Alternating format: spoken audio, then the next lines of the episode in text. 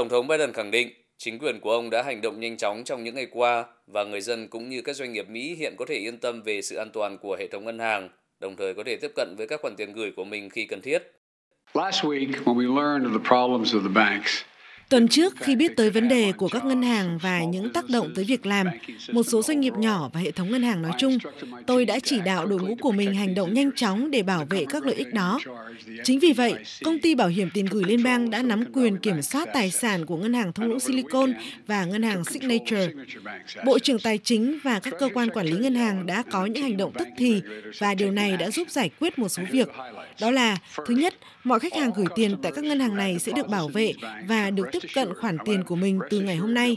Không người dân đóng thuế nào sẽ bị mất tiền và tiền thanh toán sẽ được lấy từ các khoản phí mà các ngân hàng đóng cho quỹ bảo hiểm tiền gửi.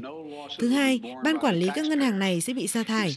Thứ ba, các nhà đầu tư tại các ngân hàng này sẽ không được bảo vệ. Họ đã chấp nhận rủi ro khi đầu tư, do đó khi rủi ro không mang lại thành công, họ sẽ mất tiền.